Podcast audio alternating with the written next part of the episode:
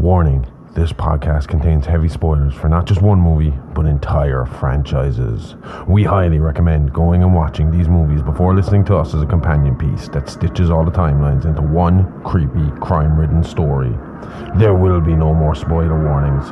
We do not break character. After this, there is no turning back. You've been warned. Hit the music. You are talking about the nonsensical ravings of a lunatic mind. It's alive! It's alive! It's alive! It's alive!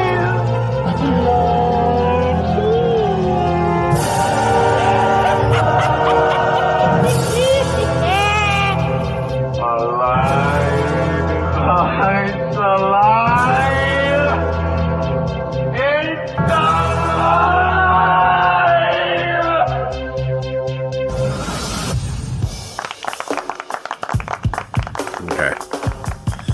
A man walks into a bar with an ostrich and a cat and sits at the bar. The bartender walks over to them and says, "What can I get for you?" The man says, "I'll have a beer." The ostrich says, "I'll have a beer." The cat says, "I'll have a beer and I'm not buying." So the bartender says, "Okay, that'll be $3.87. The man reaches into his pocket and brings out the exact change and pays him. About an hour later, the bartender goes back over to them and says, "What do you guys have?" The man says, "I'll have a beer." The ostrich says, "I'll have a beer." The cat says, I'll have a half a beer, and I'm not buying." The bartender gets them the beer and says, "That'll be $3.87. The man reaches into his pocket and brings out the exact change and pays him. A couple of days later, they come back into the bar and the bartender walks over and asks, "What you guys want today?" The man says, "I'll have a scotch." The ostrich says, "I'll have a bourbon." The cat says, "I'll have half a beer and I'm not buying." So the bartender says, "Okay, that'll be $7.53. The man reaches into his pocket and brings out the exact change and pays him. The bartender's curiosity got the best of him and he asks, "Why is it that every time I tell you the amount you owe, you always have the exact change in your pocket?" The man said, "I found a bottle with a genie in it and she granted me 3 wishes. My first wish was that I always had the exact change in my pocket for anything I buy." The bartender says, "That's a great wish. Better than asking for $1 million. $1 million will run out, but you will never run out if, you know, you always have the exact amount of money in your pocket. What were your other 2 wishes? The man says, "Well, that's where I screwed up. I asked for a chick with long legs and a tight pussy." Hello and welcome to It's a Live Alive Podcast. This is a true crime, paranormal, interstellar podcast covering unbelievable stories that sound like they were ripped straight from the pages of a Hollywood script. I'm your host, the man of many names, the outlaw Harley Ray, the bruiser Bronson, Dr. H.R. Smokenstein, THC, or you can call me Josh for short. And with me as always is my very own Scream Queen, the perfect combination of beauty and brains, the bride of Smokenstein, the India horror, the expert, the guts and gore, the gorgeous, the sexy Amy Rose. Oh, hi. I'm trying not to get sick. I've been sick all fucking week. In fairness, yeah, you have. Oh, God, Monday morning. Oh, my God, the kids didn't know what to fucking make of it. I like woke up. You caught me Monday morning to walk him to school. And I knew the minute. I knew beforehand. We were recording the mini-sodes, I think, the night before. Yeah. I think we do them on Sundays, don't we? Yeah. And I knew going to bed, it was like, I feel a bit fucking funny. And as soon as I woke up, I was like, I'm fucked. I could tell by you, yeah, you weren't enjoying it at all. And I was like, I'm going to puke. And I was like, do you know what it was like? Because all I had to do was get dressed, walk down the stairs, and the boys were waiting for me at the door to walk them to school. And the school is literally like the top of our estate. Yeah. So it's like you walk around the corner of our estate and there's the school. And I remember getting out of that bed, getting into my clothes and thinking, do you know what it felt like was, do you know when you're really, really drunk and you're starting to get the spinners, but you just need to get you to your bed? Yeah. Yeah. That's what it was like. I needed to get him to school and back to bed as quick as I could before I puked. So why didn't you let me take him when I offered? Because you would work, you had stuff to do. You were, I mean, Amy works from home, so I mean, you were like getting ready to go on the phone lines. It was going to take me 2 minutes. I'd be home again in 2 minutes, you know. I got as far as the corner and just started vomiting everywhere. And the 2 boys were just like, "Oh no." Oh, fairness to Riley though, he manned up and he was like, "Dad, you go home. I'll take Fionn from here." No, we could see the fucking school at this point. And I had only planned on taking him another like fucking yard or 2 before I turned around and went home anyway. But I got there. Fionn was very concerned coming out of school. Oh, man, that was a shitty day. The first day of it was bad. Mm-hmm. It was just like cramp, nausea, a bit of ease, back to cramp, nausea, a bit of ease. And then since then, it's just been a lighter version of that for the last few days. It's not like I can't do stuff. I've been doing stuff. I've been down here fucking working on this and stuff. But none of the rest of us have gotten it. No. I think it was food poisoning. I don't know. Maybe I tried to kill you. Maybe you did. An investigation will be opened. By me. Oh no, I reckon Fionn, he'd be impartial.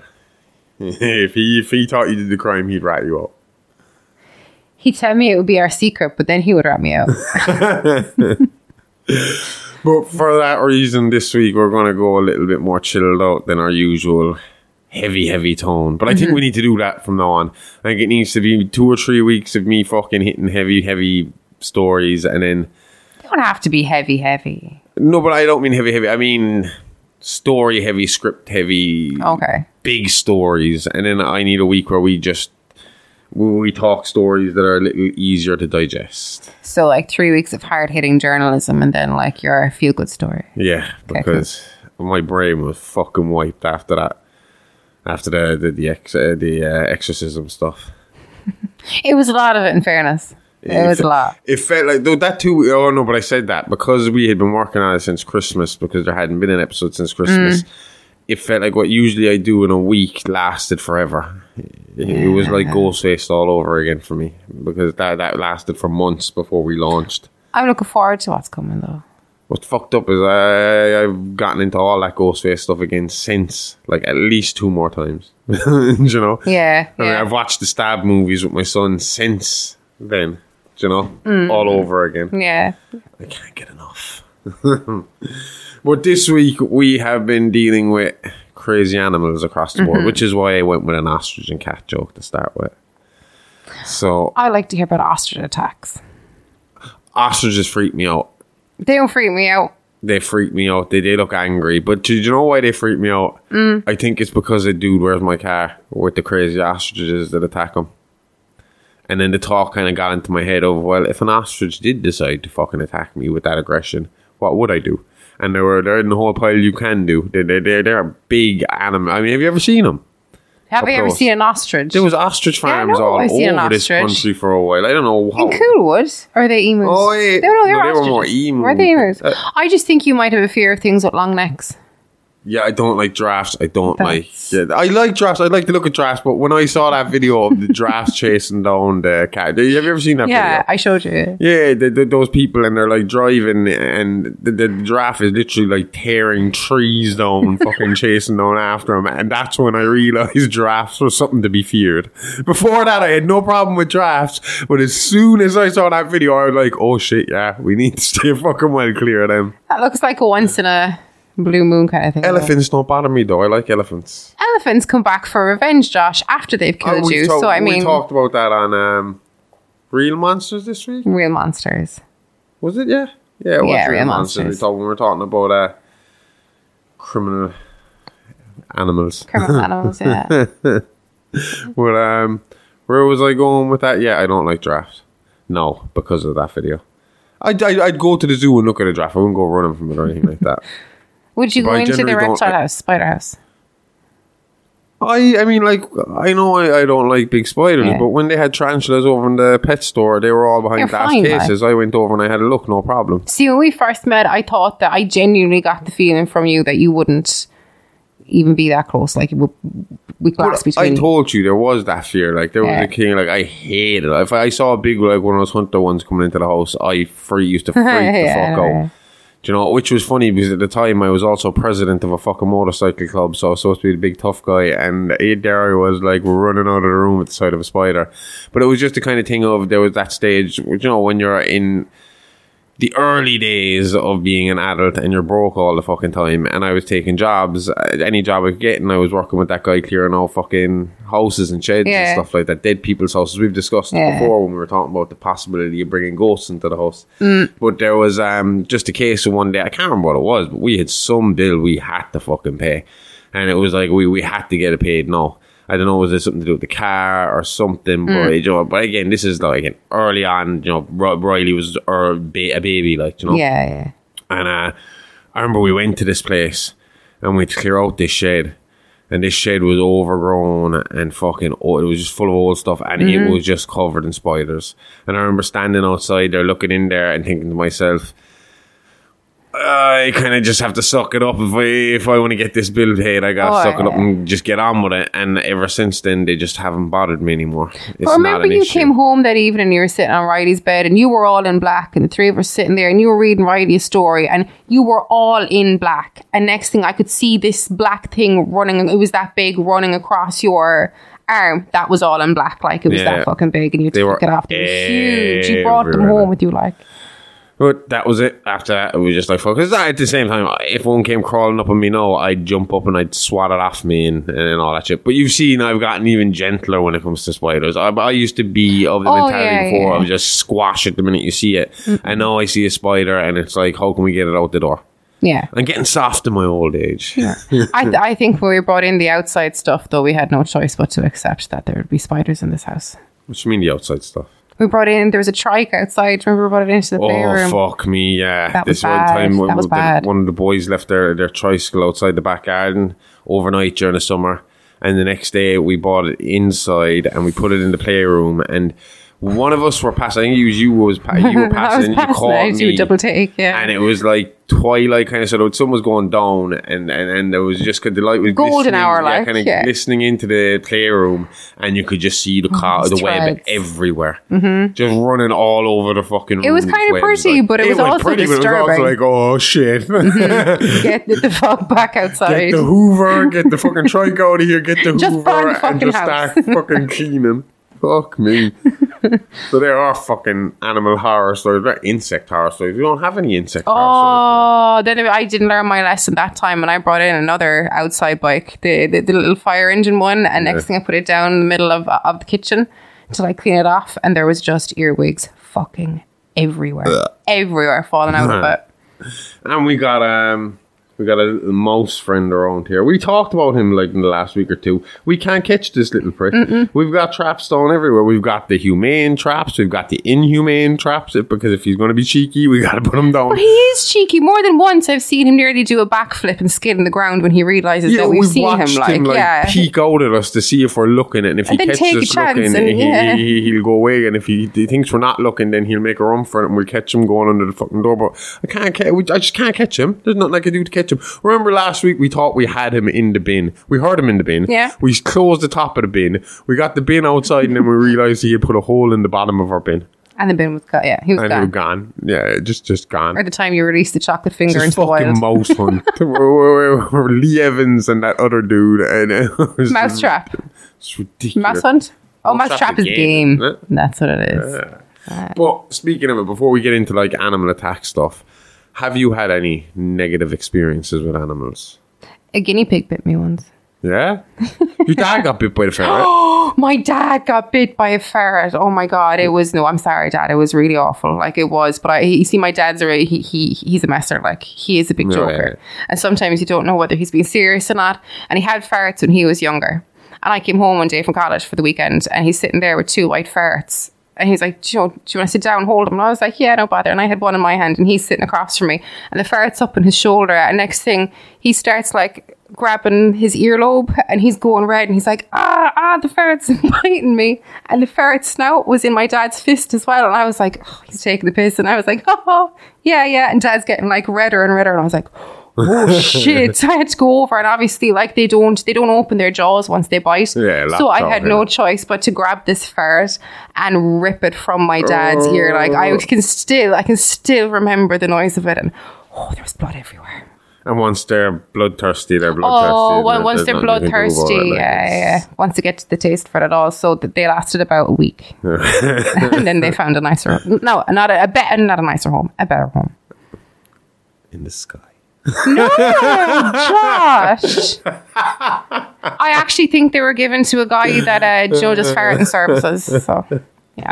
But to be fair to you, you don't know you're dad. There's like a lot of times where I just have to like give, like after dad says something, I have to stare at his expression for a good 5 to 10 seconds. He's very good at holding it though. To make up my mind whether he's taking the piss or whether he's being serious. He's very good at keeping a straight face though. Well, I think I kind of clicked when he was nearly purple. Huh? I kind of clicked when he was nearly purple, like that he wasn't messing. No, and your dad would be very gentle when it comes to animals, especially. Oh, my God. My dad loves animals. Yeah, I think he gets on better with animals than he does with people half the time. Him and that fucking cat are like stuck to the hip. Best boys. Yeah. Well, I can't think of anything. I mean, I was more the fucking terror to the animals than the other way around when I was a child. Especially cows. All cows got it harder where we lived. See, the thing was, like, we live in a town, so it was weird. But do you know where the hospital is? The private hospital. Do you go cow tipping? No, you can't. I don't think it's a real thing. And neither do I. No, we used to chase this shit out of them. But basically there was like this big wall in our estate, and went over the wall, like it's like between all these regular urban housing estates. There's this one fucking field. And in that field, greyhounds were kept in little runs. Okay. And then there was cows, a bunch of cows kept. Don't know where the farm was. No idea where the farm was. No idea where the cows went and came. They were just there. Sometimes we'd look over the wall, the cows would be there. Sometimes they wouldn't. The field would be empty. That's crazy. So I don't know. But when they were there, we would play them. Every time they got anywhere near to our wall, we'd go over. But then it would be like, the panic of trying to get, especially when we were smaller. Yeah. The wall was a bigger wall, so you'd have to run up the wall to try and grab on and get over. Mm. And if there was a bull in there, it was always like the boys obviously start fucking pushing each other to like, go on, I dare you to go in, and everyone would be going in and trying to get up before the bull would fucking come over and all that. And no, I don't think the bull ever once made any attempt to come near any of us. But the way kids are. Yeah. He's coming, jump. But, we drove those cows fucking demented. Sorry, they were getting sour milk from that place, definitely. I don't think I've ever been attacked by any animal. Never attacked. Not that I can think of. Had a few dogs run at me barking, but they never actually do anything. We had a dog once that went missing, and we found him in the backfield. But like my best friend, she lived like 2 doors down. Well, now 2 doors down in the country, like that kind of distance. And she had like 2 dogs that knew me, but they didn't like my dog because he was new. But like they were attacking him while I was lying like on him to stop him from attacking him. I suppose I was about maybe like 12 or 13. Yeah, Dad brought me to the pub afterwards, and he was like, "Well, you'll never guess what happened tonight." But we were all out looking for him, and one of the lads that used to work for Dad kind of spotted me, and he went like, "And the dogs left you alone." The dogs, Blackie, and what was the other guys? I can't remember. 2 big Labradors. They left me alone, but their teeth were bared, and they were going right in under me to get at Oscar, but they didn't touch me because they knew me, I suppose. That's mental. Not once they touched me actually. Yeah, and then we were best friends again afterwards. Everybody. Yeah. Everyone was getting on no problem. Everybody got on no problem. But I find that crazy, like that, because Riley finds it amazing how Sammy around here will do anything I tell her to do. Do you know? And even when any of you kind of roar something at her, she'll kind of give me a look first to see if she gets the nod to go do as she's been told by somebody else, unless I'm not in the house. Yeah. And it's crazy just how animals do have that fucking bred into them, that there's like someone in the house they look at, and for her it's you and me. Mm-hmm. You know, she'll look at one of the 2 of us if the kids say something to see. And when we're not around, like Riley has said she will do as I've heard Riley roar fucking commands at her. Oh yeah. We're not just roar now. I have to be heard. Go to bed, Sammy. Yeah. And she'll just take off out. But it's or like in the mornings when we're getting ready for school, he'll come down, but he'll like open the back door for her, and she listens to him now. Well, it's just amazing how smart they are, how they just seem to fucking figure out how it all works, and just follow. I hate saying commands, but it is. No, but I think it's intuition as well, because sometimes I just have to look at Sammy, and it's nearly like a slight move of the like, come here, like that kind of way, and she knows, and she's over beside you. Like it's not myself a call, and that dog at this point have just looks. Yeah, she knows. Like if I look at her this way, it's okay to do that. If I look at her that way, and like last week when she came in here and pissed all over the rug, and after that she knew that she wouldn't even look at me for about 2 days. She just, every time she kind of, I glanced over at her, she'd look away as fast as she could. You could nearly hear her internal monologue going, I'm sorry. Well, we talk about that because, again, like I said, we're going to talk about real crazy animals today. Mm-hmm. And are you leading in? I know you're doing two before I do a big one at the end. Mm-hmm. But are you leading in with the dog or the bear? I lead in with the dog. I suppose we were just talking about dogs, so let's go with it. Yeah. I actually know... We'll progress. We'll go dog, bear, shark. Yes. Okay, cool. But yeah, the dog kind of... I'll be honest with you, this story creeps me up because...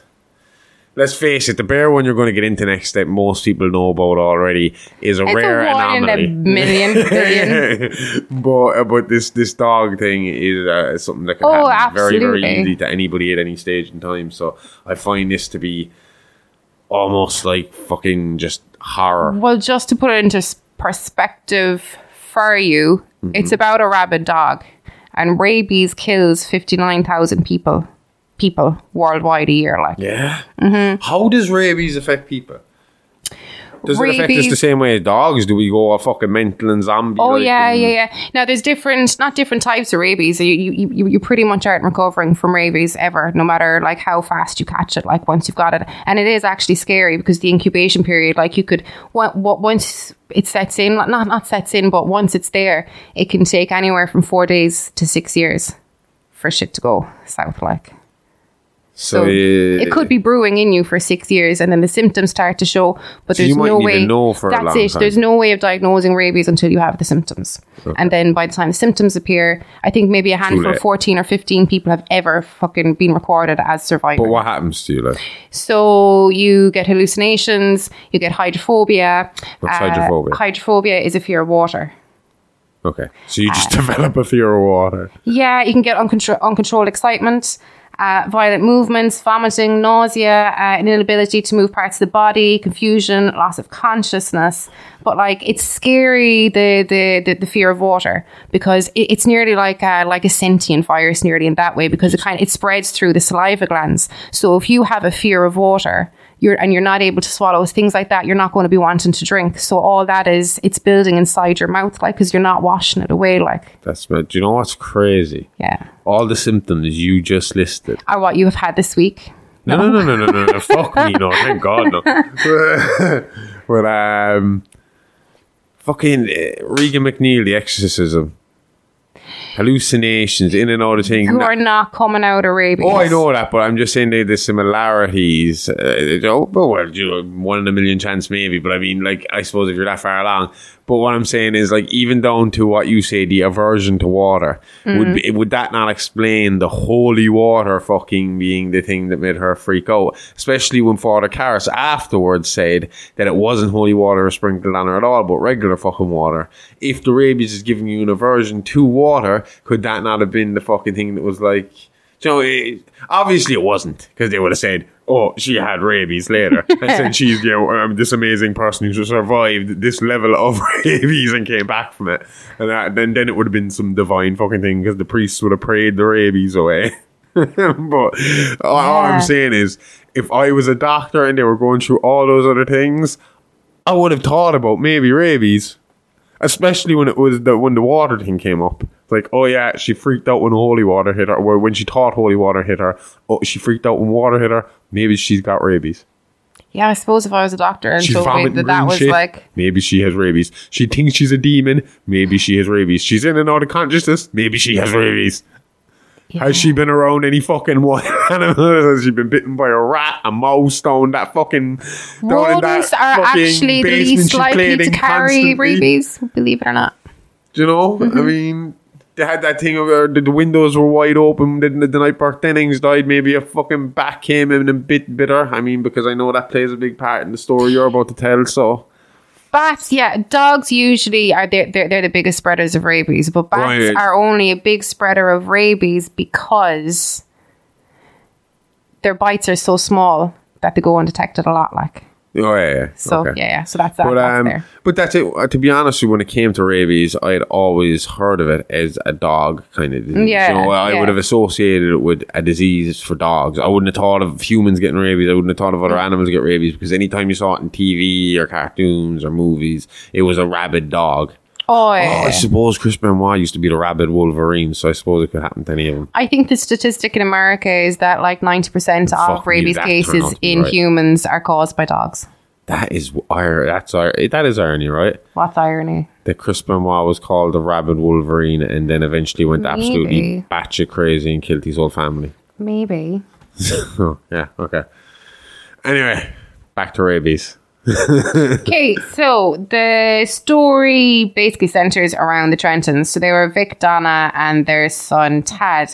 So Vic was working in advertising and Donna was just a stay-at-home housewife, and Tad was described as the type of sensitive boy that didn't, you know, he was scared of monsters in his closet. Alright. Kind of like Riley used to kind of be like that. I mean, since he got into watching horror, he's not so much, but when he was very, very young, he could have been. He used to be a bit sensitive. We had to start putting up the dream catchers and all this kind of shit around the place. Oh, so yeah. We understand that kind of child. So the Trenton family needed to repair their car, and they took it to the local mechanic, and that was Joe Camber, for some repairs. And there they met the star of the story, a dog named Cujo. St. Bernard's. That name. Oh, I love the breed, St. Bernard's. Yeah. Cujo just sounds like a nice name, to be honest with you. You know what that means? I don't wonder, does Cujo have a meaning? Meaning of the name Cujo. Oh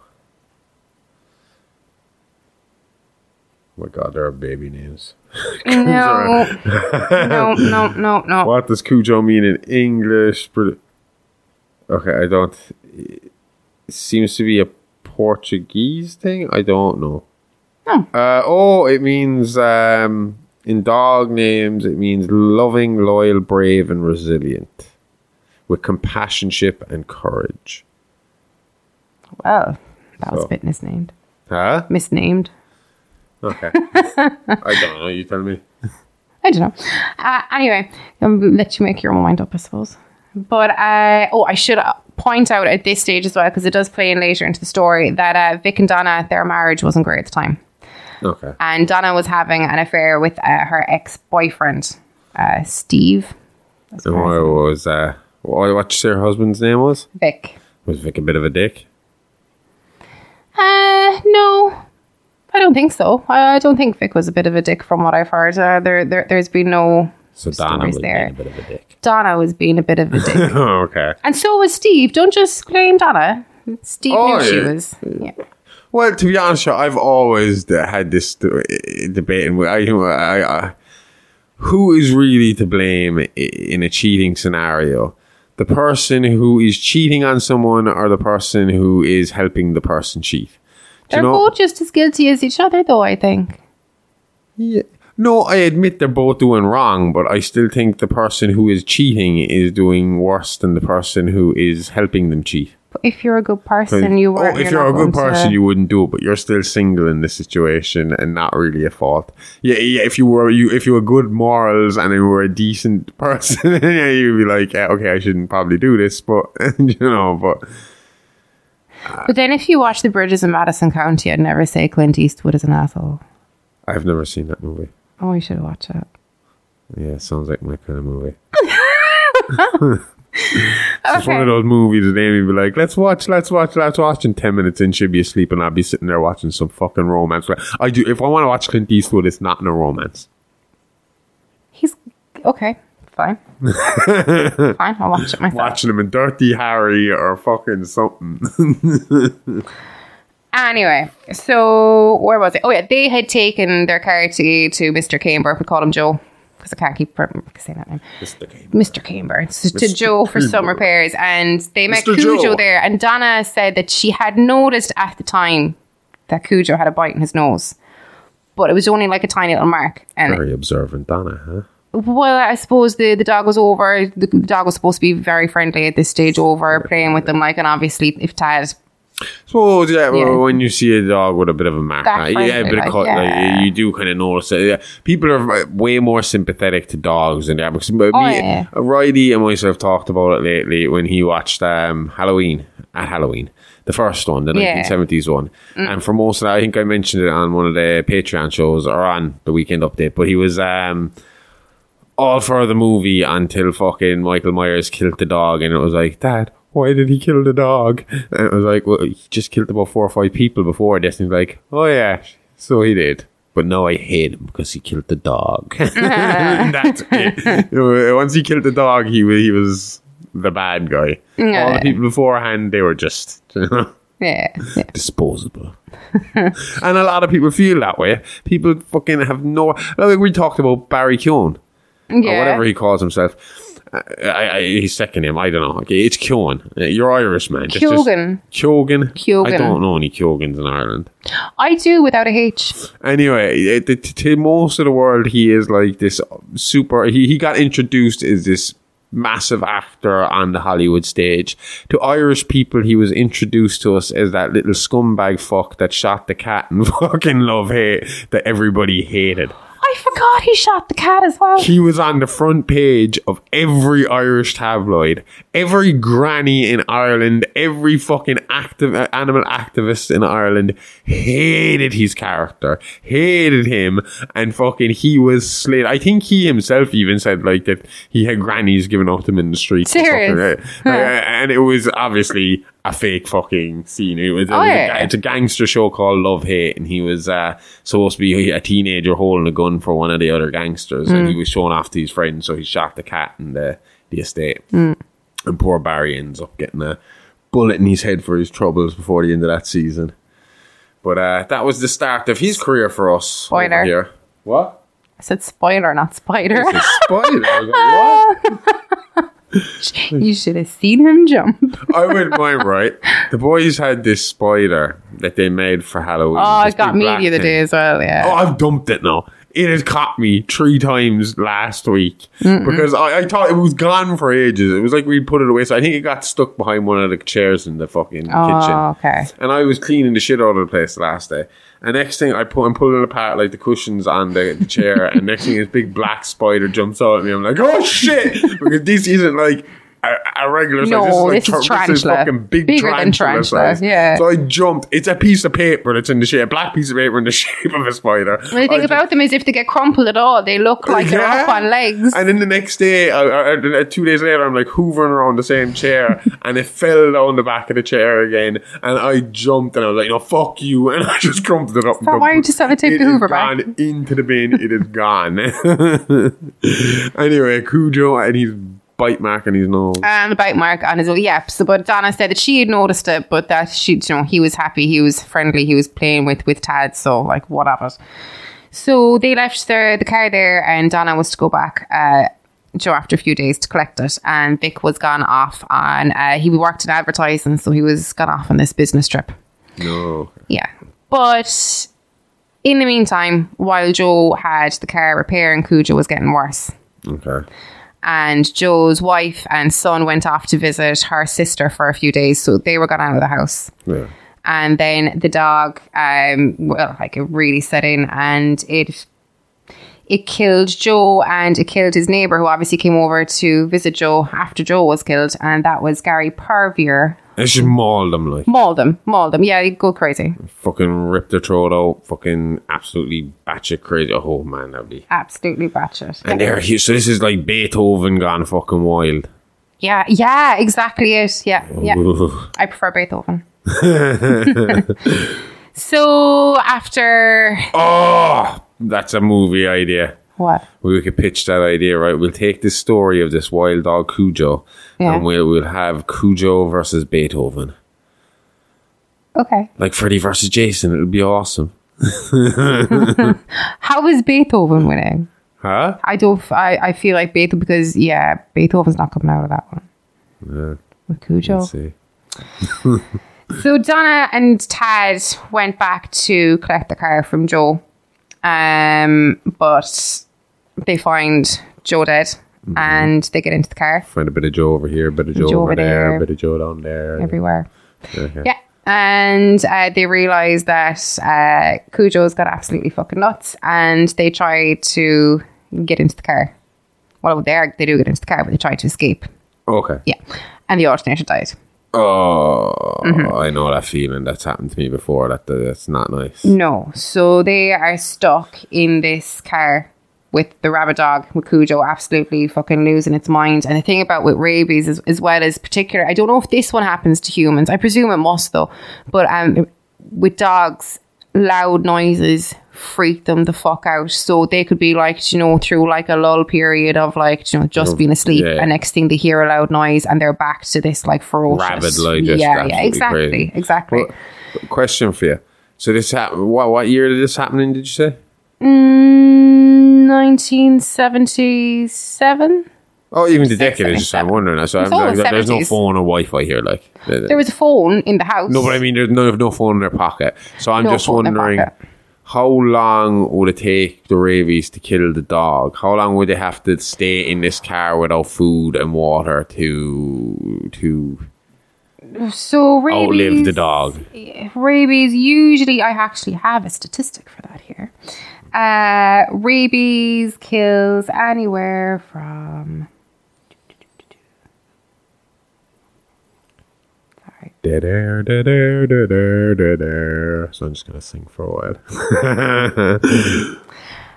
It was, I can't find her. It was I think it was between like 6 to 9 days. Okay. Yeah, you can't survive that. Not now. Where were they from? LA? Was it LA? Texas. So it's hot as oh my fuck. God. I mean, like, it was so hot in this car at the time that that Tad, he started having convulsions. Is it like summertime or what? It was pretty much the height of summer. Oh. Yeah. So hot. So if you don't have water that day, you're probably dead. Well, you're dying of heat stroke or dehydration. Yeah. So every time Donna tried to escape, Cujo would hear. Or else the phone would go off inside the house, Donna said at one stage. But and Vic, drive the fucking bonkers. Exactly. And Vic, in the meantime, had been trying to call as well because he wasn't getting any answer from at home. Like, so he wanted to see if she had made it out there. To get the car. If I have something that happened in the meantime. I have something that happened on the way, beforehand, or on the way back. But when Cujo was hearing the phone, he was freaking out. So it was pretty much a fucking vicious circle for her. So then in the end, she's kind of like, Tad is convulsing. And, you know, as a parent, like, you're like, right, well, gotta do it. Suck it up and go. But Cujo bit her on the leg when she did manage to get out of the car. So she was forced back inside the car. Would that give her rabies? It can. But the fact that she knew that she would be bit by a rabid dog, she'd be able to get treatment before the symptoms set in. See, that's the thing. But I thought symptoms could set in so quick that you're fucked. Like, I mean, if what? No, it's not so quick that you're fucked. It's just that once symptoms set in, if you don't know that you've been infected by rabies, once symptoms set in, you're fucked because it's the only way to know that you have rabies. Okay. But if you have been bit with something that has been identified that has rabies, which is usually why if you're bit by something. But if you're bit by a wild animal, you go general, straight, especially in America, like, they will instantly fucking. That's it, like, because you don't know what it was carrying. For rabies, because it's like, we don't know if they have. But then it can lie dormant. For rabies instantly. Exactly, but it's not that it kills you instantly. It can lie dormant in your system for up to 6 years, and then say, "Oh well." But that's why they test you for it straight away if you're bitten for by an animal over there. Exactly, but it can, like, if you're a dog in America. It's actually dangerous in America to have a fucking dog. If your dog sneezes on you and it has rabies, and like one of those like saliva particles gets into your eye, gets into your mouth, that's easily transmissible that way as well. Like, Jesus. Mm-hmm. So in the end, she made another attempt again at getting out of the car, but Cujo heard the phone ring this time, and so she went back in, and then Vic came home to Donna because he was so worried. Okay. He came back to the house. When he got back to the house, he found the house ransacked and obviously Donna and Tad not there. So he knew that Donna had been having an affair with Steve. Okay. Yeah. So he put it down to Steve. Oh, he reckoned Steve had done something to Donna. He reckoned that Steve had done something to Donna and made off with him. Because Steve had trashed the house. Why did he trash the house? Did she break up with him or something? She broke up with him. Yeah, okay. Exactly. So when Vic came home, he saw the house trashed and he knew that she had put an end to it. So Donna had been trying to mend her ways and fix her marriage and all this kind of shit. And this guy decided fuck her when he got to the house and there was no one there. He trashed the shit out of it. Yeah, exactly. But when Vic called the cops... Fuck when... The wife goes missing, yeah. It doesn't look good when the ex-lover, the jilted lover, trashes the house and the man, the woman is missing. So when Vic's called the cops and they went and they found Steve, and Steve admitted to trashing the house, but he didn't have any idea where Donna and Tad were. And that's when it clicked with Vic that they had to be over at Camber's or Joe's house. So they sent over one of the deputies and a few hours passed and there was no sign of the deputy coming back. So they reckon that the deputy gets into the house. He finds Joe's dead. He takes out his gun. This is what they think happened. That he took out his gun, tried to shoot Cujo, but Cujo attacked him. Okay. Yeah. So Cujo's got like 3 people on his body count at this point. Three people. This rabid dog has killed 2 people and a cop and all at this point. Yeah, exactly. Fucking exactly. So Donna could hear all this going on and she knew that Cujo, he was distracted at this stage. And she took the opportunity then at that stage to go to the house to try and get some water for Tad. I think the aim was to go to the house to get water to bring it back. Yeah. Because he was so bad. But then Cujo clicks that she's after getting out of the car again. And he comes running at her. But she managed to get a baseball bat. And it broke in half. Okay. But then she stabs Cujo through the chest with it. Oh, fuck. Yeah, so she was able to go to the house then. Oh, but before that, this is how they know that the cop must have tried to shoot Cujo. She managed to get her hands on the cop's gun that she said was lying in the middle of the ground. Okay. Yeah, and she managed to make her way over to the house. But she brought Tad with her this time. Obviously, I would have done the same. Dog's fucking dead. Dog's fucking dead, like. And she brings Tad in. She said she was giving him water. And he was starting to come around because he'd stopped breathing in the meantime. He was starting to come around. And next thing, Cujo came running back in. Fucking hell. Into the house. Neither the living fucking dead dog. But luckily, she had the gun in her this time. Okay. So just blew the dog away. And before you all feel bad about the dog, it had rabies. It was going to die one way or the other. And it was a murderer. It had killed three people already. Can you call it a murderer? Huh? If a human had rabies and it went around killing people. You probably get off on a technicality there. Yeah, well, you're dying in about 5 days anyway. But But you if you manage to survive it, you'd definitely be diminished responsibility. 100%. Saying that, if you check out my mini monsters this week, there was a bunch of weevils that were brought to court over some shit. So I mean, you never know. It depends on what country and what generation you're born into. To be honest with you. Yeah. I've also done a piece on some donkeys that did 3 days hard time. So. Oh God.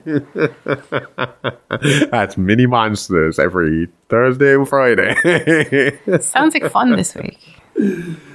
It's usually very deadly serious. That's what I'm saying. It sounds like fun. I mean, that is the most serious show I do. There's me getting to talk every week about things like souls being in demons' anuses and their dead bodies. I'm just doing the fucking the morning fucking what are they? Those death announcement, the funeral obituaries. Obituaries. That's literally what it feels like doing. So Irish. Historical obituaries with fucking Dr. Smokenstein.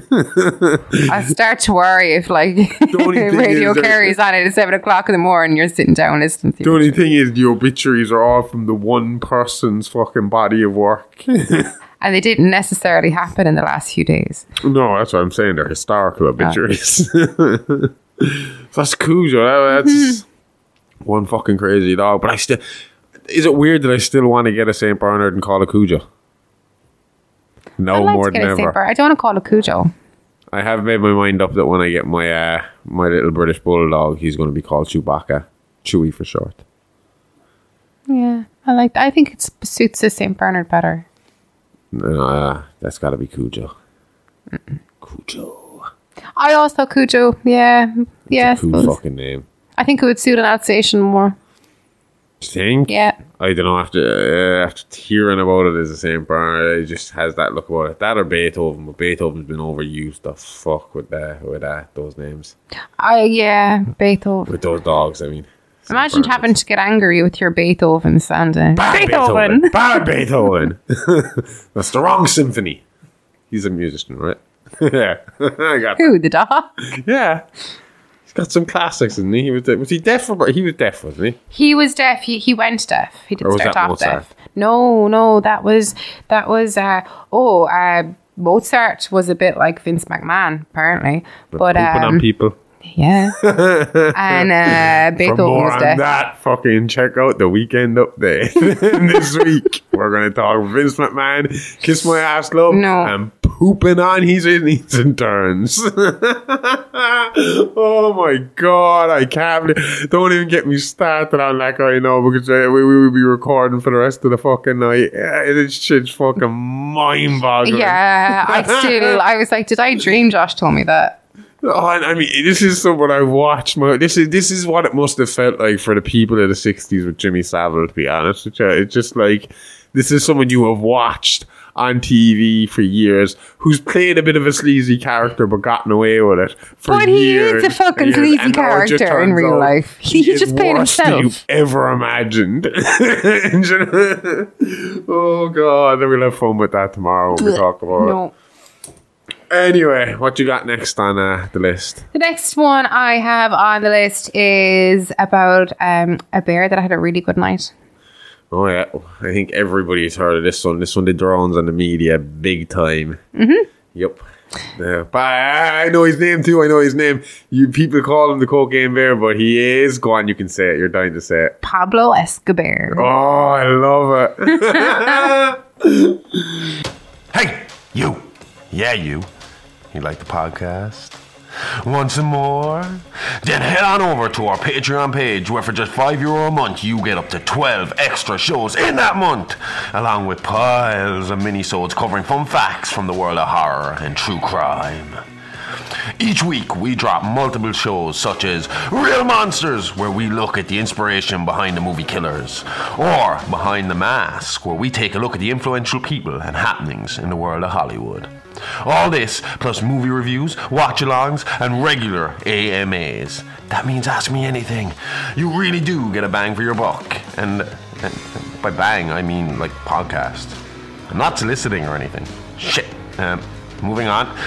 For just €5 a month, all this could be yours. So head on over to www.patreon.com/IAApod. That's www.patreon.com/IAApod. And start listening now. Okay, so basically this guy, Andrew Thornton, he was flying home a load of cocaine in his plane. And the plane was too heavy. So he threw all the cocaine off overboard and himself, because the plane was starting to go down. So while he was on the way out, he knocked his head off the door of the plane. Ooh. Yeah, coming out. So obviously there was nobody there to open his parachute, and he fell onto the ground and killed himself. Oh, I've actually watched a bit of a documentary about this, and I heard the guy give all about it as well. He was, he said he looked out the window in the morning, saw someone lying in his back garden, and called the cops, and basically said, if you don't get this trespasser off my yard, I'm going to go out there and shoot him. That's Tennessee for you. Yeah. The guy was already dead. Fuck me. Yeah, right. He was not happy. So anyway, when this guy called the guards, Detective Bob, that's all I could find about him. Bob. Detective Bob. Shit. Do you think you'll find more about him? Bob shits. So he came and he was kind of leading the investigation, and he concluded that, looking at the the body and the connections, that this cocaine must have come from this kingpin drug lord guy, Sid White, and that there had to be more. So they've been after this guy. This guy was a bit of a Pablo Escobar himself. Exactly. Okay. Exactly. So meanwhile, in the Chattahoochee Oconee National Forest, there was this big black American bear that had become highly aggressive and started attacking two hikers. I think they prefer the term African American bear now. They're fucking Stop it, because I'm going to lose my train of thought and it's going to be a shit show. Okay, go on. So Elsa and Olaf. No way. Yeah. No way. Elsa and Olaf are killed by... No, one of them is killed by the bear. And Elsa. And she that kind freeze of... it. And Olaf went running off. I'm going to hand over the laptop to you in a second. Go on. And so that was the start of the bear's spree, because the bear had found the rest of the cocaine that Bob was looking for. Yeah. So the bear was in party mode. The bear was absolutely in party mode. The bear was going pear-shaped. Giving it socks in the middle of the fucking woods. Doing that whole big box, little box dance and all that shit. Yeah, so while the bear was raving, there was two kids that had went, Joe, they were ditching school for the day. So that was Liz and... To go take coke with the bear. Yeah. But it wasn't Liz. It was Dee Dee and a little guy called Henry. So they're in the forest anyway, and Dee Dee gets chased off by the bear, and Henry loses his shit, and he's like running around trying to find a way out of the forest, basically. But Dee Dee's school, in the meantime, had called her mom and let her know that there was no sign of the kids at school. So she decided to go and look, because she knew that they were going... had basically had an idea of where they were going from what she was talking to. They were known for going to the woods. They like to play in that woods, essentially, yeah, what they're saying. Kinda. So it was like, that's if you're going to go look for the kids, this is where to go look for them. Yeah, so exactly. So the mother, she went off looking for the kids, and she met Liz, the park ranger, and Peter, who was a wildlife activist. And he was coming in to like inspect the park and make sure everything was safe for the wildlife and blah, blah, blah. Okay. Yeah. Like, the health and safety kind of guy, but for animals, I suppose. What was Yogi Bear's park ranger named again? Well, Liz was the park ranger. Okay, who's Liz? I just mentioned was the park ranger. Oh yeah. Liz is the park ranger, and then Peter, he was a wildlife activist. Okay, yeah. So they were going out to do the trails because, like I said, Peter was basically like health and safety nearly for the animals. Okay, an inspector. So they said that they'd bring Dee Dee's mom with them so that they can go look for the kids. So it's like a national park. Like one of these big places. Yeah. So they're out anyway. They're walking up to these waterfalls that they suspect that the kids must have gone to, and they come across Henry. Freaking out. Okay. That Dee Dee had been chased off by this massive bear. Fuck me. Yeah. So they're calming him down, and like Joe, Dee Dee's mom said Peter wasn't believing, the wildlife activist wasn't believing him at first, that he was kind of like, well, bears don't do that and bears don't do this, and you know. What is the rules of that again? Is it different species, I think. Lay down. If it's black, fight back. Is that how it goes? I think they just need a cuddle. Because I know you're supposed to stand up tall against one and curl up in a ball. Or the, like they suggest that you have a big backpack on you so that like when you curl up in a ball on the ground and the bear comes over it, it'll be clawing at your backpack. Yeah, you know? Exactly. They said like regardless, you will get injured when they come over. They will claw at you and stuff. Mm-hmm. You just have to stay rolled up in that ball and not play dead. Yeah, so that's it. Exactly. And then the other type, you just have to make yourself as big as possible and show a lot of balls. Yep. So anyway, when they found Henry, the bear decides to attack again, and that sent Henry up a tree. Peter, the wildlife activist, also went up a tree, and Dee Dee's mom hid behind a tree. It just sounds terrible. Like the legendary bear in Red Dead Redemption 2, to be honest with you. Yeah. I had war with that bear. So did Liz. Yeah, the park ranger. So yeah, there is a bit of a shootout with the bear that didn't really amount to much, with the bear getting hurt. Well, I was going to say that in Red Dead Redemption, you can be fucking rattling that bear with bullets and it'll keep running at you. And I always wondered, and I think we talked about it because we talked a bit more deeply about this story on Behind the Mask on Real Monsters this week. Yeah, and on Behind the Mask. I think this story kind of managed to make its way onto all three of our shows in one way or another. And we were talking about I was asking you about like what damage would a bullet do because a bear is so thick. Do you know how like far will the bullet get in? Will it get to? Will it hit a vital organ? Will it hit the right jaw? Will it put him down? How big does the bullet have to be? Like, do you know? Yeah. I don't think a regular handgun is going to put a gun. Is going to put a fucking bear down unless you get a square between the eyes. I would assume, yeah. If you were like point blank, in the head, yeah. But I think in a body shot, I would say the bear would have a good chance of surviving for a while. He'd have enough time to fucking kill you. I think you're better off with a tranquilizer gun. If the tranquilizer worked really fast, yes. Yeah. I mean, I'd want to have a shot and it just like falls at my feet. You know, it doesn't. I don't need it to take effect over time. I wonder how fast though the tranquilizer would work on a coked up bear. Oh yeah. Mm-hmm. Or would it give it a heart attack? Fucking upper and downer. Jesus. That's dodgy.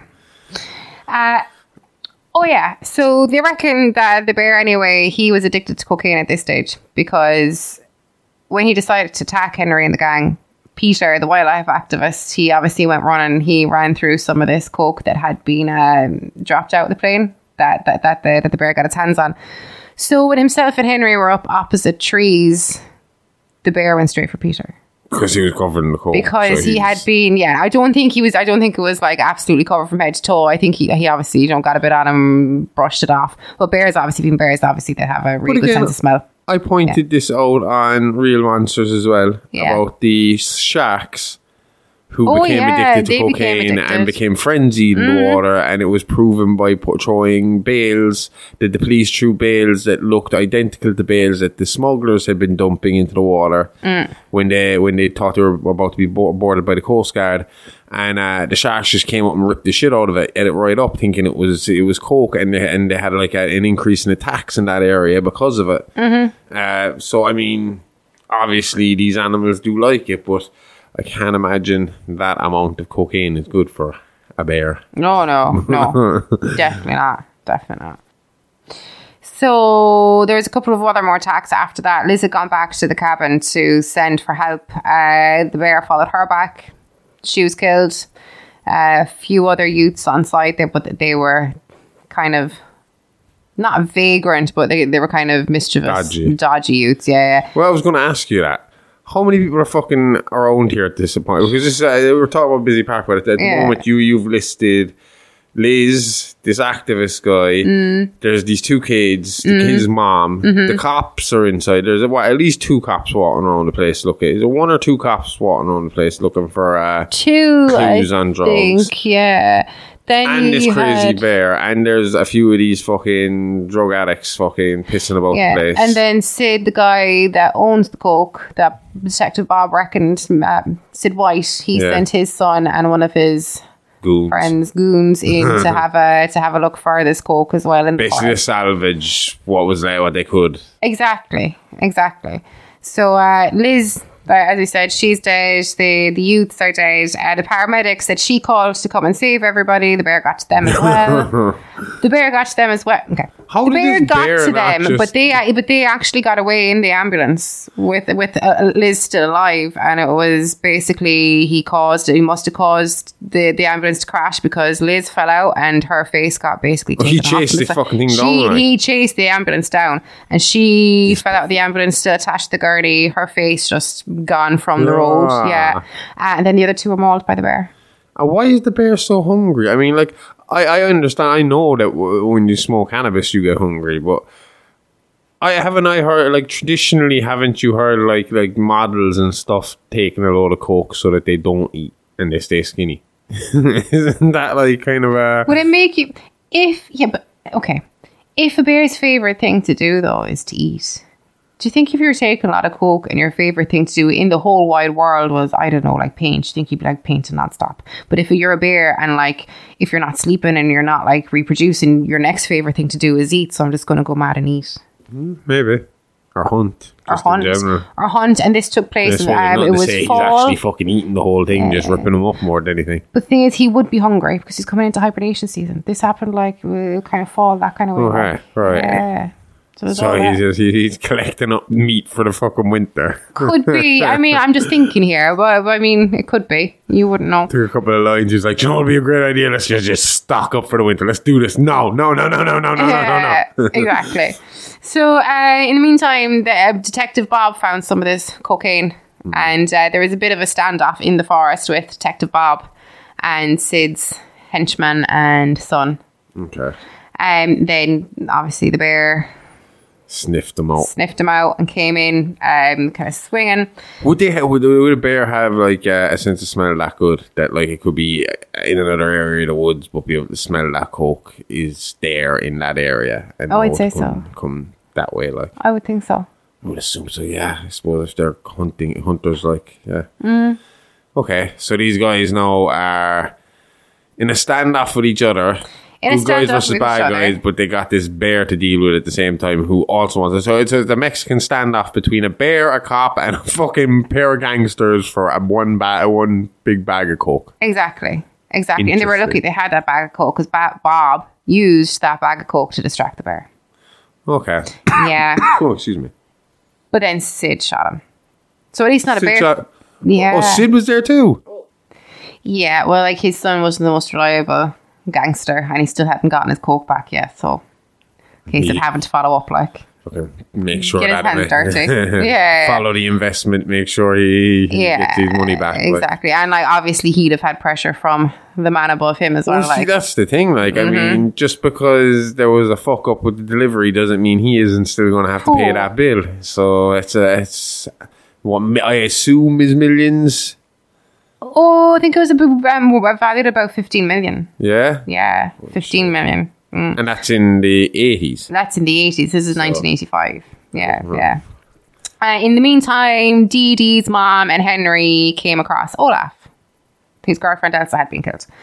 And then he said that he reckoned that he knew where Dee Dee was. And he went to take him, and they came across this cave. And sure enough, Dee Dee was inside the cave.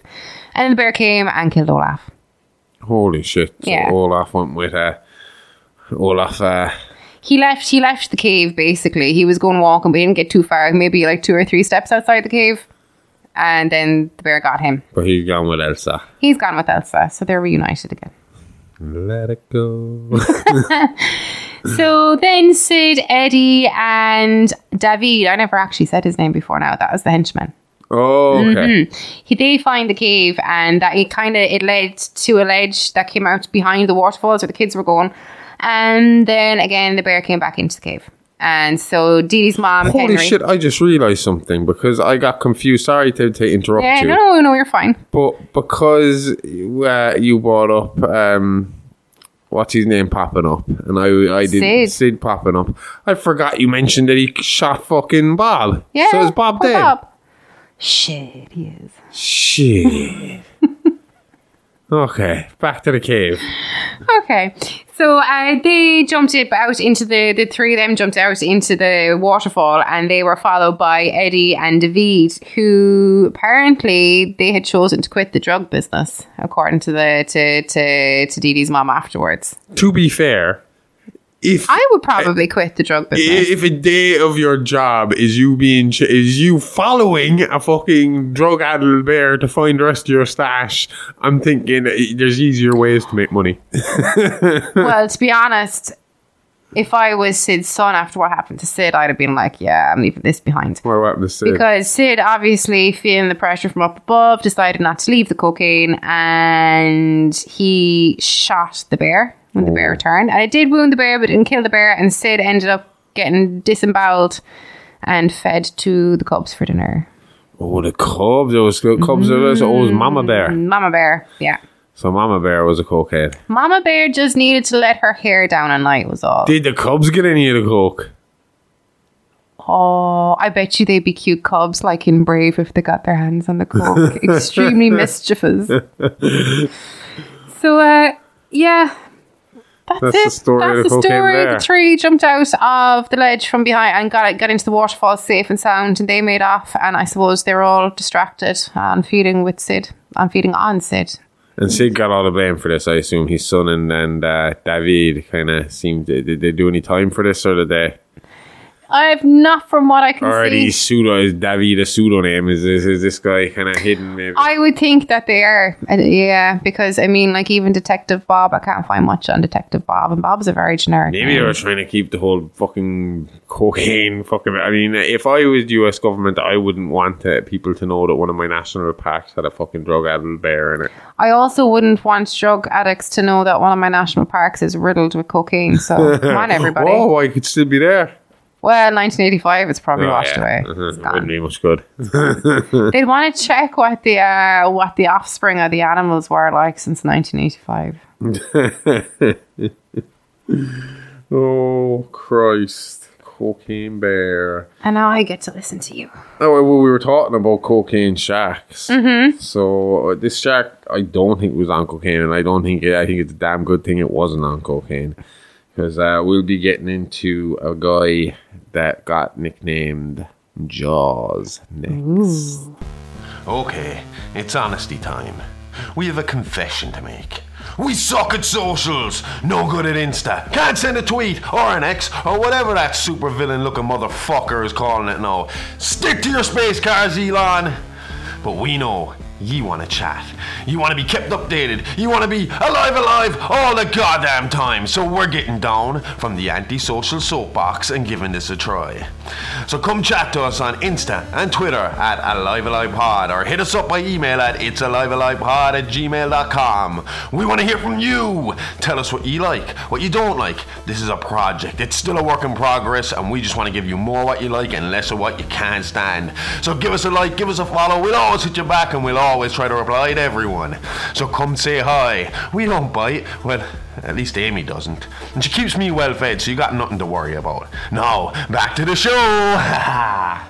So during an evening party on a New England coast, Chrissy Watkins and Tom Cassidy decided to sneak away and go for a skinny dip in the ocean.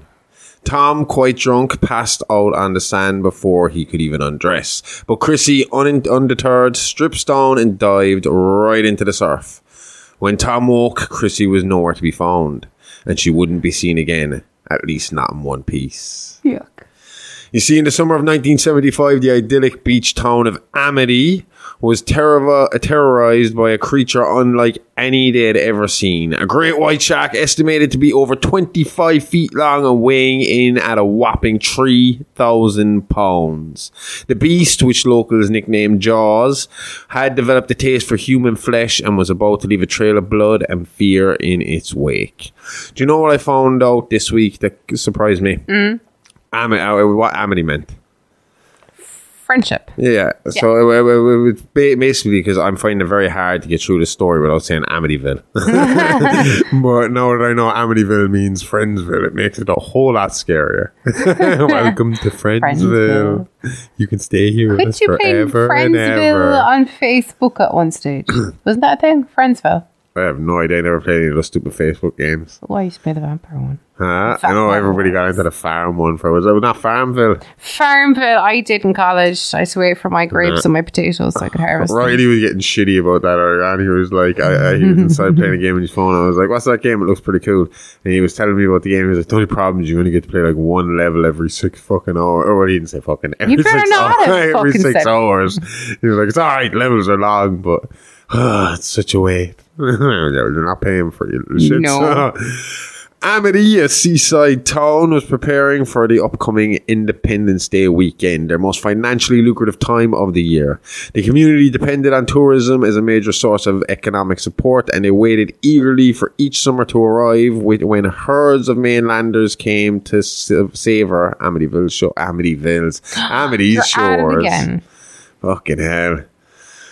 Amity's chief of police, Martin Brody, received a call at home regarding Chrissy Watkins' disappearance. Following the report made by Tom Cassidy that she was last seen off the coast, Brody, along with his deputy Jeff Hendricks, began their search on the beach.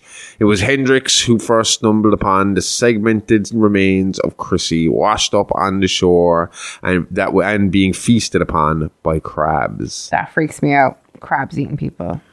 Or the fact that the shark eating her, or that had nothing, but the crab eating what was left over. No, but I mean, like, is that not like a really awful thing in your head of like decaying flesh and these crabs all over? One of the reasons I want to be fucking cremated is because I don't like the idea of being in a box eaten by insects. So. Oh, I was about to say, there's no crabs getting you where you're going if you're buried. No, but there's maggots and worms. And I like the idea of being planted as a tree. Oh, I think that's cool. I think that's cool. My only thing is, though, what if, like, your whole nervous system and all that, and then, like, comes to cutting that tree down? Yeah, I don't know. I like our current idea where we both get cremated and mixed in together, because we were talking about doing that sand thing, or the sand thing when we get married, and to have our ashes mixed in together and to become one in death. Unless it's like that Doctor Who. Well, what's the Doctor Who thing? Where like they get cremated, but like how you go is like how you are in the next life. So the people that are getting cremated are literally like screaming all through the next life. It was the one with the mistress. We'll scream together. Aww. And you forget my name's the Doctor now, so maybe I'll sort it out.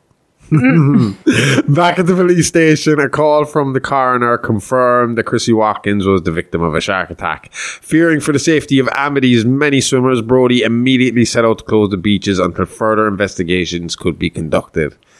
His intentions were quickly noticed by Mayor Larry Vaughn, who, fearing for the income loss that would result from closing the beach at such a pivotal point in the summer, attempted to convince Brody that a shark attack is too hasty of a conclusion. He persuaded him and the coroner to change Chrissy's official cause of death to mutilation by boat propeller. Despite this setback, Brody remained dedicated to the safety of Amity's citizens and tourists, regardless of the financial toll the town might endure. However, Mayor Vaughn held superiority over Brody and forbade him from taking any further action in the case. Over the next few days, ferry loads of tourists arrived on Amity's docks. The beaches were crowded with Brody constantly present, as he was obviously extremely concerned about more potential attacks. As Brody and his wife Ellen sat in the sand, a young boy named Alex Kintner asked his mother for permission to go swimming. Though Mrs. Kintner noted that her son's fingers were starting to prune from the time he had already spent in the water that day, she allowed him 10 more minutes. I was that kid when I was younger. I'd fucking loved being in the water. We spent our whole summers in a caravan park right next to the beach. So, like, we went swimming, like, 3 times a day. We'd go swimming. Like, we'd get up in the morning, we'd go swimming. Mm. We'd hang out for a while. Then we'd have lunch, we'd go swimming. Then we'd hang out for a while. Then we'd go swimming before dinner. And then we'd have dinner, and then that was it. But we'd go swimming 3 times a day, and we'd be in there until we were fucking prunes, like. Fun. Alex and his yellow raft entered the ocean one last time before being set upon by what was unmistakably an enormous shark. Amid the ensuing panic of the other beachgoers, Mrs. Kintner, who had not seen the attack, called out desperately for her son as the bloodied and shredded remains of his raft washed up in the shore. With dozens of witnesses to Alex Kintner's gruesome death, the presence of a shark in Amity's waters was undeniable, and Brody was finally permitted to close the beaches. Alex's grieving mother even offered a $3,000 reward to anyone who could catch the shark that killed her son, and a town meeting was held to discuss the official shark problem. There, Brody announced that the police department would be expanding its efforts to keep the beaches safe, as well as bringing in a shark expert from the Oceanographic Institute to assist them. Most of the assembled townspeople were more concerned with the finances than the safety, to be honest, and remained angry about the beaches being closed, although Mayor Vaughn assured them it would only be for 24 hours. Priorities, like... But this is it. Do you know what it feels like? It feels like Summer Isle all over again. Did you know that you have this small island that depends on this very specific time of year to be successful for the rest of the year? Do you know, it's very old school. It's very like, you know, when we're watching Vikings and stuff like that, where it's like you have to, or even when I'm listening to stuff about medieval Ireland on podcasts, like on the Irish History Podcast, and it's like, you need to have a good fucking summer. I mean, the Irish potato famine. Oh, yeah, if you shit do, goes yeah. wrong, shit, like, I think it was mentioned in the, like, by one of the witnesses from this time, mm-hmm. and it was like, you know, if we had a bad summer, it's welfare for the rest of the fucking year, like, you know? Yeah. So there was a bit of a panic. And when, even with the idea of just it being 24 hours, the crowd took off again, like something out of South Park, you know, the whole rabble. But that chatter was quelled by a weather-battered man by the name of Sam Quint, an eccentric and roughened-looking fisherman who guaranteed the capture and slaughter of the offending shark for the price of $10,000. Though his offer was not accepted at that point, Quint seemed confident that the job would fall to him eventually. With Mrs. Kintner's reward made public, scores of amateur shark hunters crowded Amity's docks, coming from all over the northeast. Two local men made a clumsy attempt to lure the shark with a pork roast, which resulted in one of them nearly becoming the shark's third victim. Arriving at the same time as the horde of overconfident fishermen was Matt Hooper, a shark expert from the Oceanographic Institute hired by the Amity police. After meeting with Brody, Hooper was allowed to view the remains of Chrissy Watkins, which were brought to him in an ominously small plastic box. Hooper, visibly shaken after examining the mangled body parts, assured Brody that Chrissy did not die in a boating accident, but was in fact attacked by a shark. Not long after that, the bounty went out for Jaws. Well, Jaws. I was going to say it went out for his head, but I suppose like the jawbone is kind of the trophy they keep in this situation, isn't it? I've more commonly seen shark's jaws than a shark. You don't see a skull, so is that all that is there of their skull?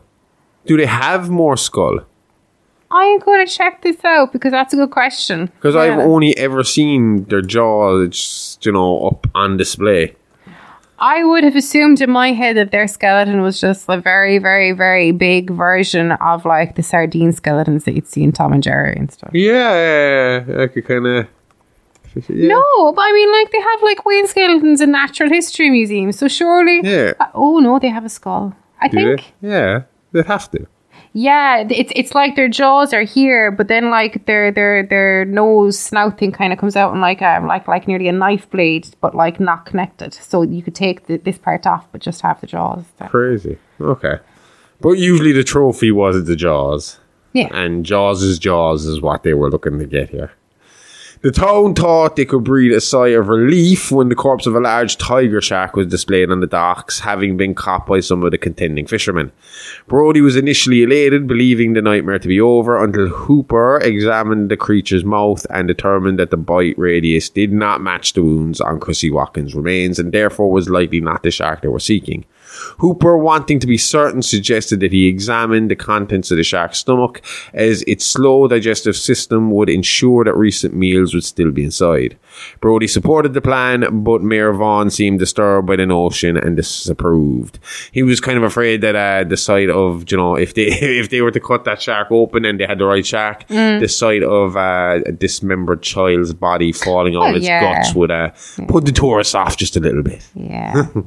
Apparently, when news got out of the shark's capture, Mrs. Kintner arrived to face her son's killer. Clad in black and choking back tears, she approached Brody and slapped him across the face, furiously accusing him of keeping the beaches open despite having prior knowledge that there was a man-eating shark in the water. I lost my shit. Well, it wasn't Brody's fault, was it? Well, no, but I mean, it was misdirected, but I lost my fucking shit at someone. Brody later said this incident made him both angry and ashamed and made him determined to prevent further attacks. I suppose he was ashamed in the sense of that he didn't stand up harder against the mayor and say, fuck off, we are closing this place, you can stick it up your ass. Yeah. Privately, Brody and Hooper discussed the shark situation, underlying their earlier suspicion that the captured tiger shark was not the animal responsible for the deaths of Alex Kintner and Chrissy Watkins.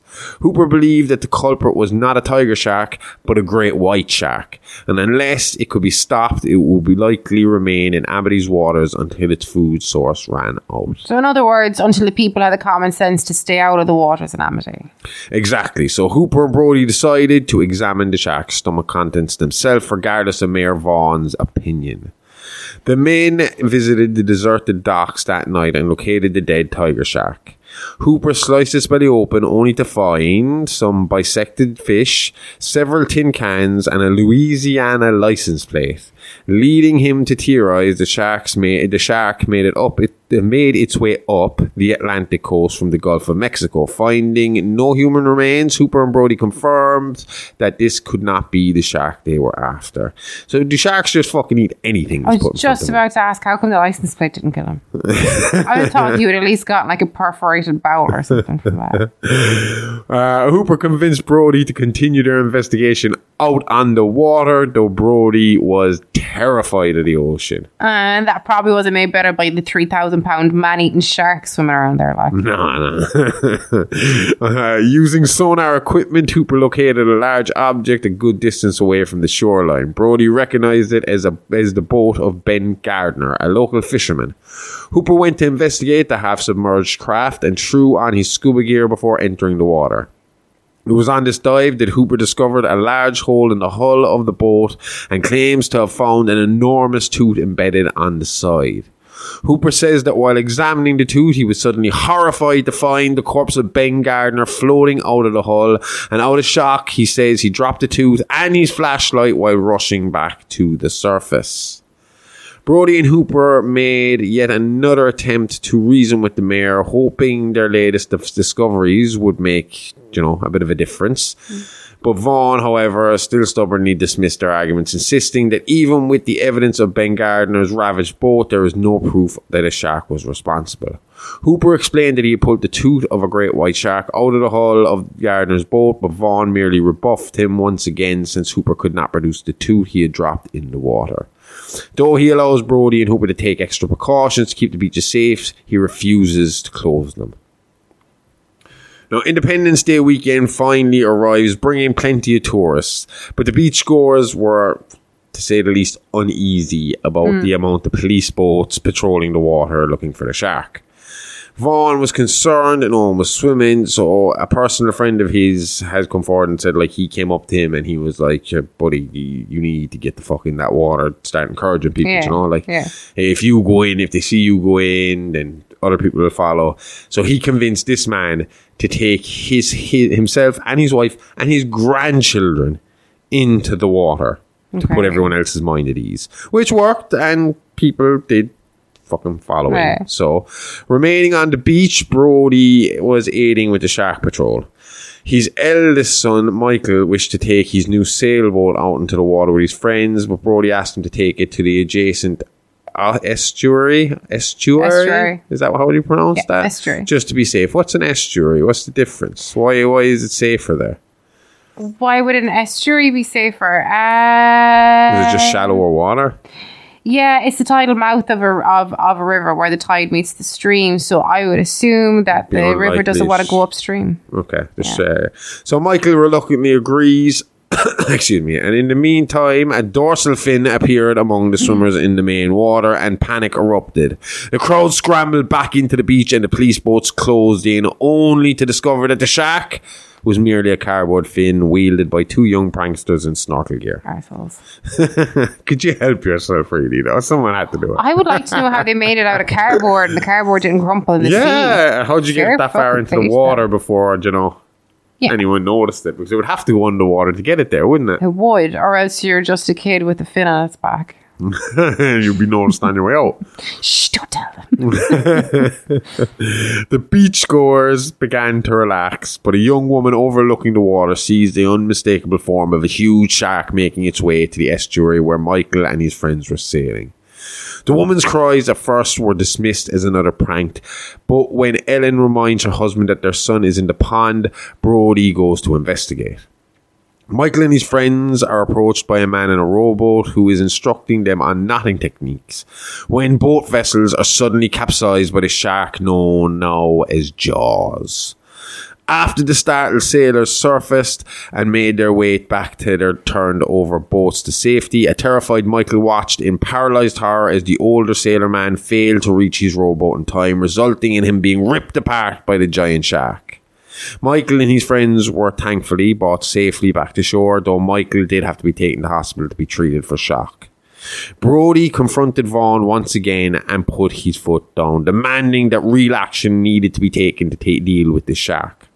Vaughn, realizing that his own children were on the beach that day as well, finally relents and gives Brody full permission to close the beaches and do all that is necessary to stop the shark.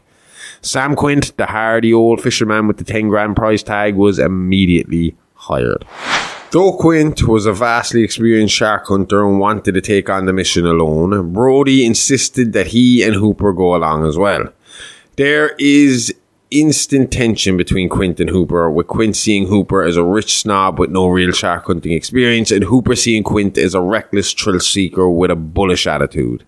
Though Hooper proves himself to be a capable sailor, the discomfort remains as the three men embark on their voyage in Quint's boat, the Orca. I wonder if they named that, because the Orca is the killer whale, isn't it? The Orca is the killer whale, yeah. And they are killer whales because they kill sharks. Yeah.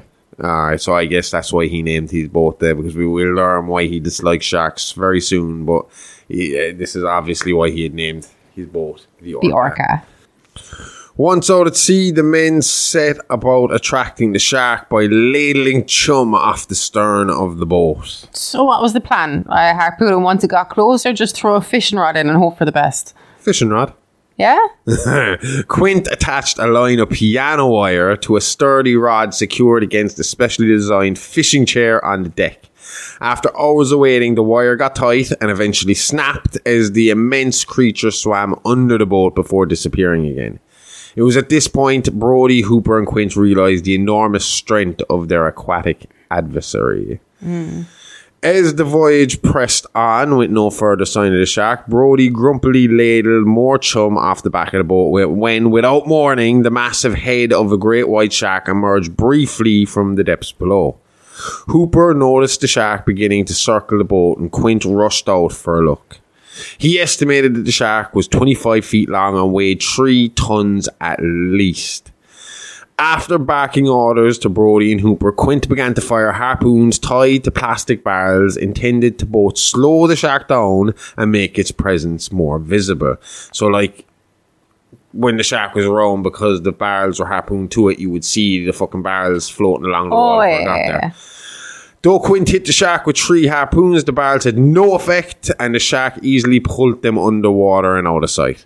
Luckily enough, though, in the midst of all the ruckus, Hooper managed to attach a tracking device to the beast before it retreated again.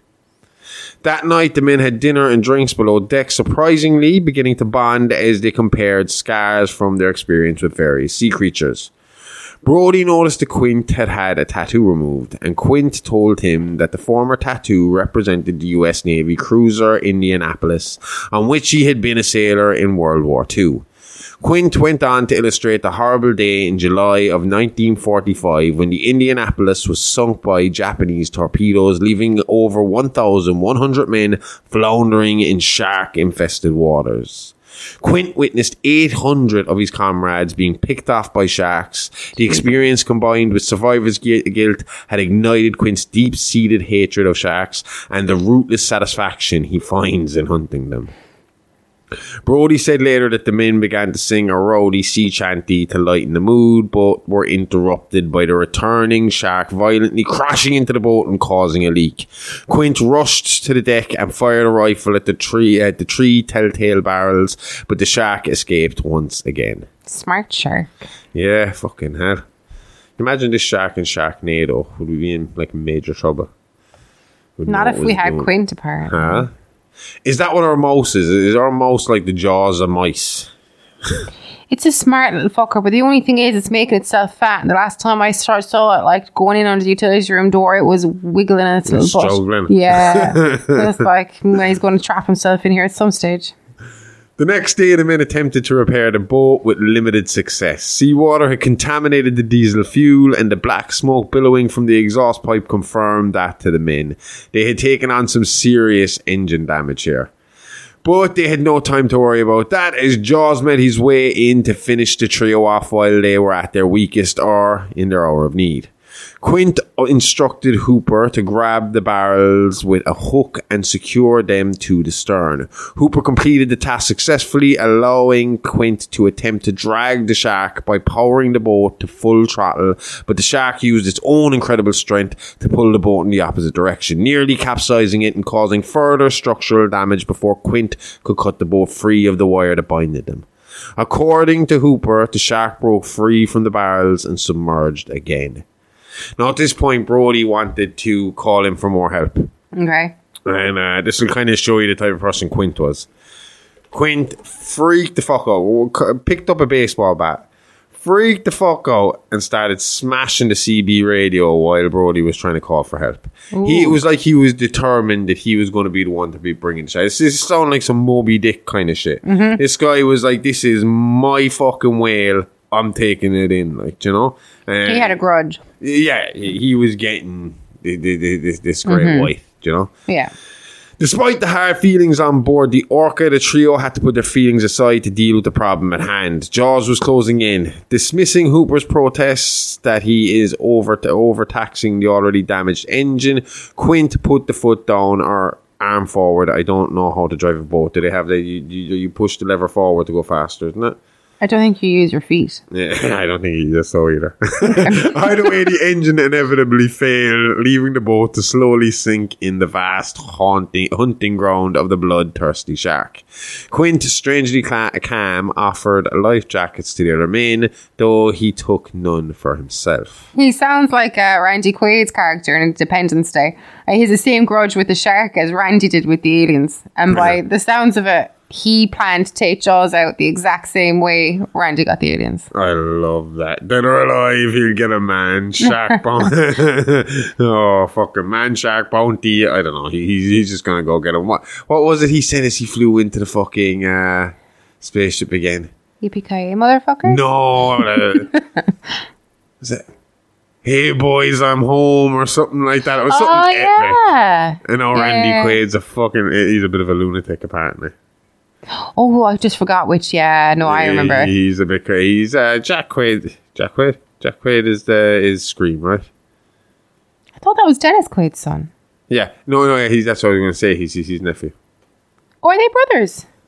Randy Quaid, Dennis Quaid. Didn't know that. I didn't know that. Randy and Dennis Quaid are brothers. Yeah. No, I thought it was just a coincidence. No. I don't know many Quaids. Jack Quaid is his nephew. Okay. I thought you knew that. Nope. Well, I knew Jack Quaid was Dennis Quaid's son. Yeah, Dennis and Randy Quaid are brothers. Let me have a look at him. It's this. This. Why did I never get this? Because they're very different.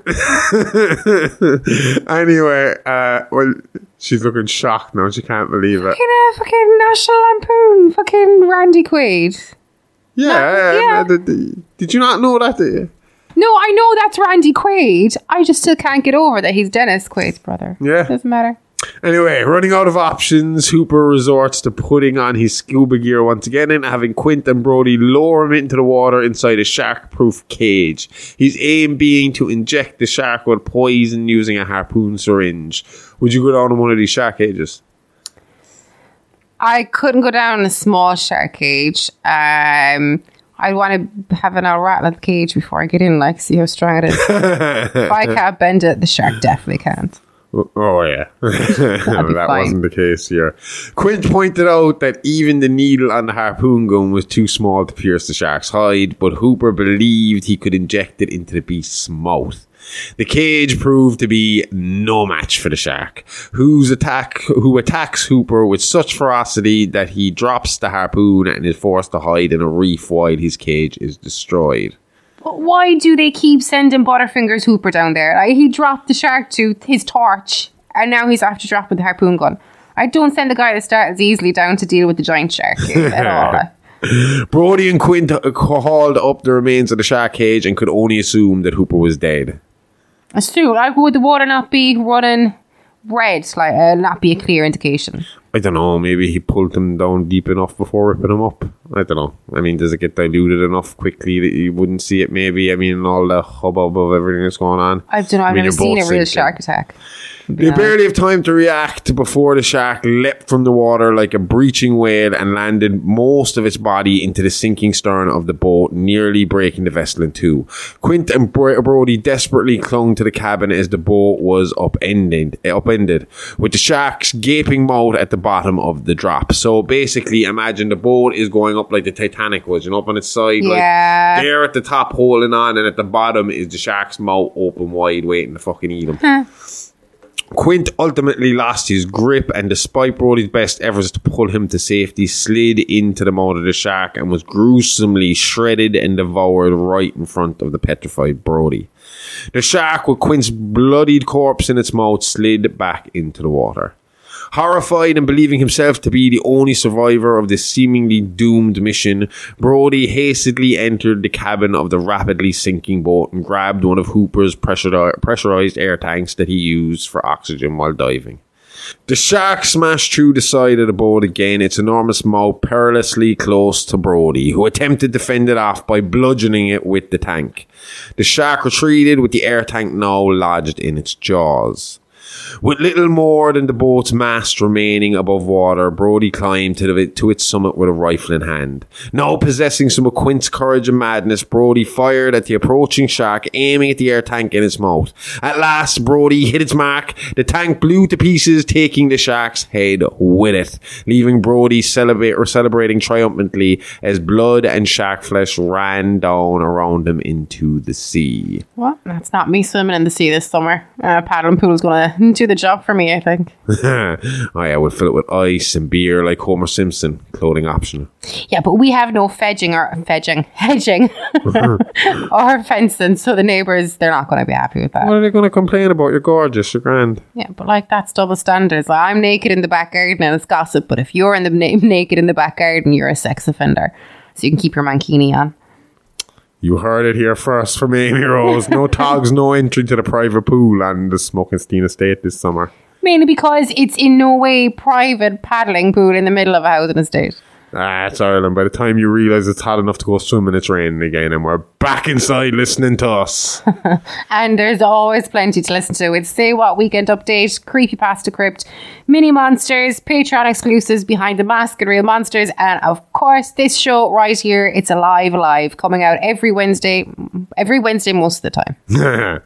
Until then, don't forget to like and subscribe to us on Spotify, iTunes, YouTube, Audible, Google Pods, Acast, or wherever you listen to your podcasts. Also, you can follow us on all socials at Alive Alive, or follow my personal pages at Amy Rose IAA for some great content, pictures, and podcast updates. See, the script says pretty pictures, but she keeps dodging that one. It's like, I don't want to say pretty pictures. I don't want to say pretty pictures. They're pictures. They're pictures. They're not pictures. They're photos. They're photos.